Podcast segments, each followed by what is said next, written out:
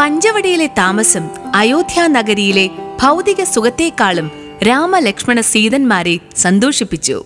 ഋതുക്കൾ മാറി മാറി വരുന്നത് അവർ നോക്കിക്കണ്ടു. പ്രകൃതിയിലെ സൂക്ഷ്മ മാറ്റങ്ങൾ അവരെ വിസ്മയിപ്പിച്ചു. പൂക്കളാലും പൂമ്പാറ്റകളാലും നിറഞ്ഞ പഞ്ചവടി ഓരോ ഋതുവിലും പ്രത്യേക ഭംഗി കാഴ്ചവെച്ചു.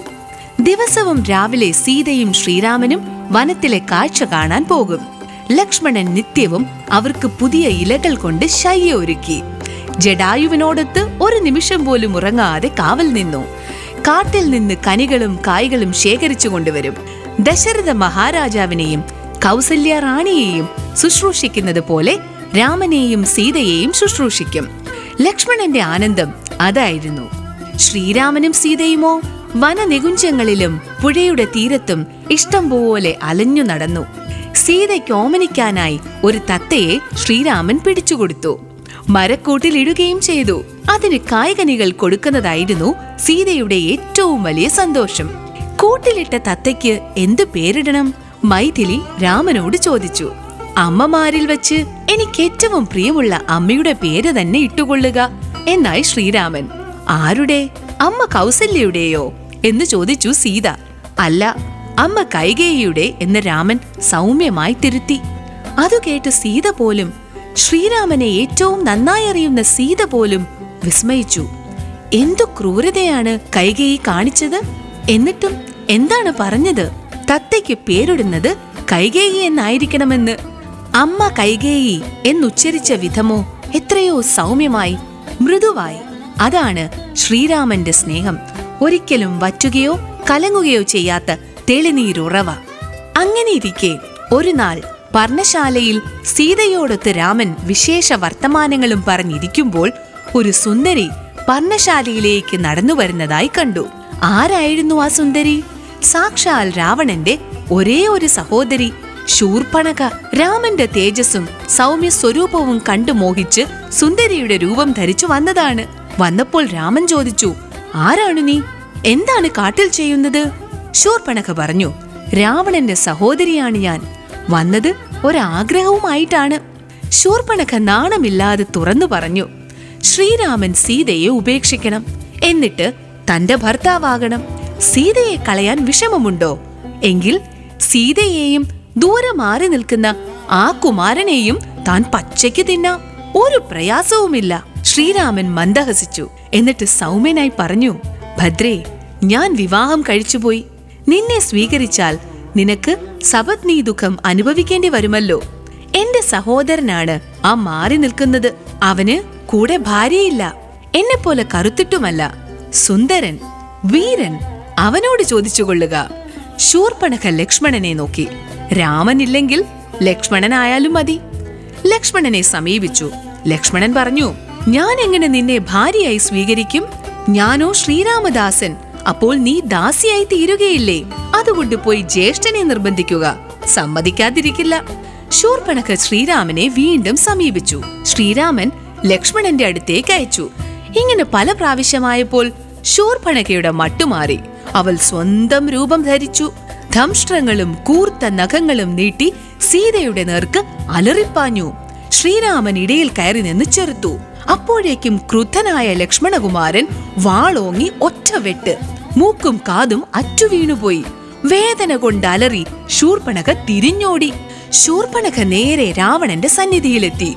മൂക്കും കാതും അറ്റുപോയ ശൂർപ്പണകയെ കണ്ട് രാവണൻ ഞെട്ടിപ്പോയി. ഇതെന്തു കഥ? ആർക്കുണ്ട് രാവണന്റെ അനിയത്തിയെ ഇவ்விധം വിരൂപയാക്കി വിടാൻ ധൈര്യം? ആരായാലും ഉടനെ കൊടുക്കും തക്കതായ ശിക്ഷ. രാവണൻ ശൂർപ്പണകയ്ക്ക് വാഗ്ദാനം നൽകി. രാവണന്റെ ഉശിര് കൂട്ടാൻ ശൂർപ്പണഖ രാവണനെ നിന്ദിച്ചു സംസാരിച്ചു. വെറുതെ വീരസ്യം പറഞ്ഞാൽ മതിയോ? രാവണൻ വെറും മദ്യപിച്ച് നേരം കളയുന്നവൻ. രാജാവെന്ന് ഞെളിയുക മാത്രം ഒരു വെറും മനുഷ്യനാണ് ഇക്കണ്ട രാക്ഷസന്മാരെ കൊന്നത്. കേവലം ഒരു മനുഷ്യൻ രാമൻ എന്നാണ് അവന്റെ പേര്. ഏതു രാമൻ? ആരാണവൻ? എന്താണുണ്ടായത്? രാവണൻ ക്ഷുഭിതനായി ചോദിച്ചു. ശൂർപ്പണഖ യുദ്ധം വർണിച്ചു. യുദ്ധത്തിന് കാരണമായി പറഞ്ഞതോ? ഒരു കല്ലുവെച്ച നുണയും. രാമന്റെ ഭാര്യയെ കണ്ടിട്ട് അവളെ കൊണ്ടുവന്ന് രാവണന് സമ്മാനിക്കണമെന്നാണ് വിചാരിച്ചത്. ആ ഉദ്ദേശത്തിലാണ് താൻ ആശ്രമത്തിൽ കയറി ചെന്നത്. അതിനാണ് മൂക്കും ചെവിയും അരിഞ്ഞത്. അത്രയ്ക്ക് സുന്ദരിയോ അവൾ എന്ന് രാവണന് കൗതുകമായി അവളെ കണ്ടാൽ ലക്ഷ്മി ദേവി നാണിക്കും. സരസ്വതി മുഖം കൊനിച്ചു കളയും പാർവതി ഒളിച്ചു കളയും. അത്രയ്ക്കാണ് അവളുടെ സൗന്ദര്യം. ആ രാമനോ വില്ലാളി വീരൻ. ജ്യേഷ്ഠന് അവനെ തോൽപ്പിക്കാൻ സാധിക്കില്ല. നിശ്ചയം തന്നെ. രാവണൻ ചിന്താകുഴപ്പത്തിലായി. രണ്ട് മോഹങ്ങളാണ് മനസ്സിൽ. അനുജത്തിയെ ദ്രോഹിച്ചവരെ വെറുതെ വിടരുത്. സീതയെ ഭാര്യയാക്കുകയും വേണം. രാമൻ നിസ്സാരക്കാരനല്ല. ഖരവധം അത് തെളിയിച്ചിട്ടുണ്ട്. അപ്പോൾ പിന്നെ എന്തു വഴി? ചതി പ്രയോഗിക്കുക തന്നെ. രാവണൻ മാരീജനെയും കൂട്ടി പഞ്ചവടിയിലെത്തി. മാരീജൻ പെട്ടെന്നൊരു ഭംഗിയുള്ള പൊന്മാനായി മാറി. സ്വർണ നിറവും വെള്ളപ്പുള്ളികളും നീല കണ്ണുകളുമുള്ള ഒരു മൃഗം. മുൻപൊരാളും കണ്ടിട്ടില്ലാത്ത വിധം അഴക് വഴിയുന്ന ഒരു മായാമൃഗം. അത് മൈതാനത്ത് ഇളം പുല്ലിൽ മേഞ്ഞു നടന്നു.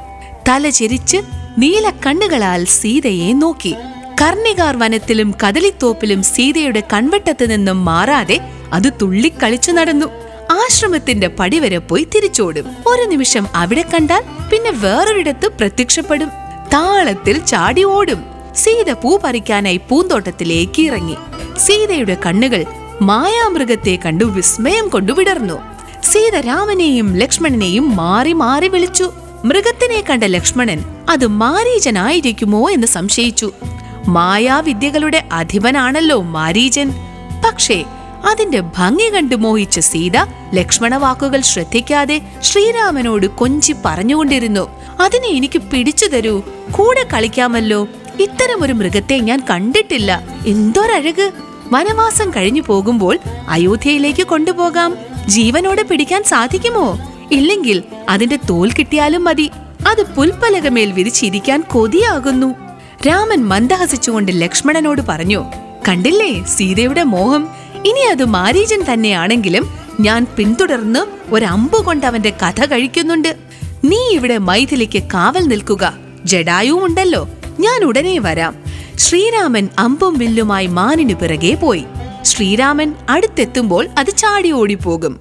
കുറേ നേരം നോക്കിയിട്ടും മാനിനെ ജീവനോടെ പിടിക്കാനായില്ല. അപ്പോഴേക്കും ഒരുപാട് ദൂരം ആശ്രമത്തിൽ നിന്നും അകന്നു പോകുകയും ചെയ്തിരുന്നു.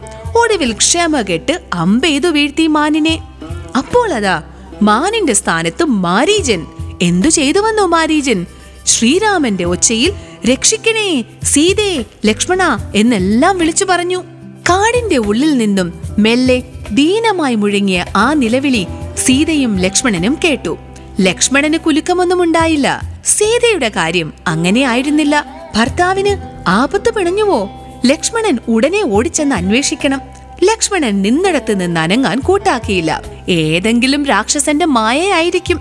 അസുരന്മാർക്കോ ദേവന്മാർക്കോ മനുഷ്യർക്കോ ആരാലും ജയിക്കാൻ സാധ്യമല്ലാത്ത വീരനാണ് ശ്രീരാമദേവൻ. അദ്ദേഹത്തിന് ആപത്തോ? അസംഭവ്യം. മാനിനെ കൊന്നിട്ട് ജ്യേഷ്ഠൻ ഉടനെ വരും. ശത്രു രാക്ഷസന്മാർ വട്ടമിട്ടു നടക്കുന്ന ഇടമാണ്.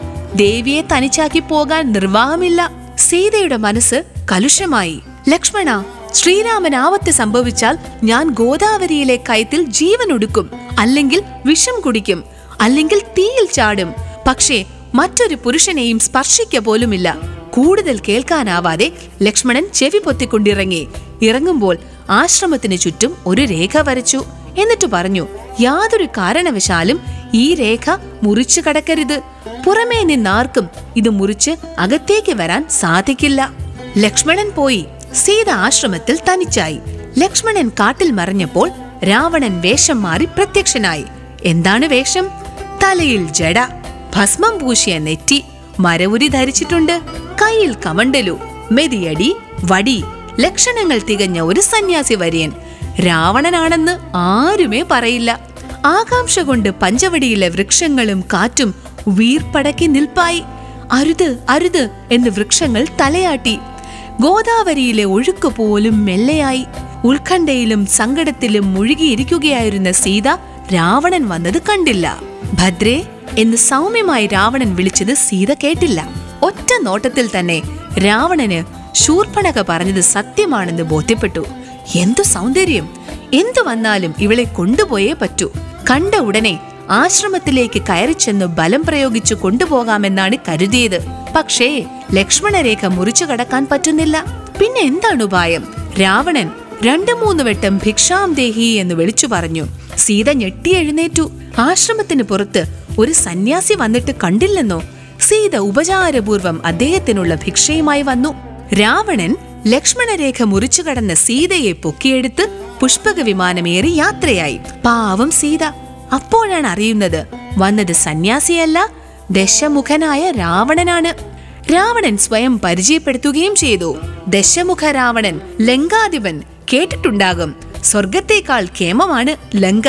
അതുകൊണ്ട് ജഡ ധരിച്ച് കായ്കനികൾ ഭക്ഷിച്ചു നടക്കുന്ന രാമനെ കളയുക. എന്നിട്ട് തന്റെ ഭാര്യയാവുക. ലങ്ക മുഴുവൻ കാൽക്കൽ വയ്ക്കാം. സീത മുറവിളി കൂട്ടി. ആരുമില്ലാത്ത ആ വനപ്രദേശത്ത് ഒരാൾ അത് കേട്ടു. ജഡായു എവിടെ നിന്നാണോ കരച്ചിൽ കേൾക്കുന്നത്? അവിടം ലക്ഷ്യമാക്കി ജഡായു പറന്നുയർന്നു. ജഡായു പറന്നു ചെന്ന് രാവണനോട് പറഞ്ഞു നിൽക്ക് ദശഗ്രീവ നിൽക്ക്. ജഡായു കൊക്കുകൊണ്ട് രാവണന്റെ വില്ലു പൊട്ടിച്ചു. മുഖം കൊത്തിപ്പറിച്ചു. രാവണൻ പരിഭ്രമിച്ചു. ഒരു പക്ഷി തന്നെ തടയുകയോ ഉടനെ ചന്ദ്രഹാസം കൊണ്ട് ഓങ്ങി വെട്ടി ചിറകറ്റ് ആ പക്ഷിശ്രേഷ്ഠൻ താഴെ വീണു. ചിറകറ്റു വീണുകിടക്കുന്ന ജഡായുവിനെ കരഞ്ഞുകൊണ്ട് സീത അനുഗ്രഹിച്ചു. ശ്രീരാമൻ കാണുന്നത് വരെ ജീവിച്ചിരിക്കട്ടെ. സീതാപഹരണത്തിന്റെ കഥ പറയുമാറാകട്ടെ.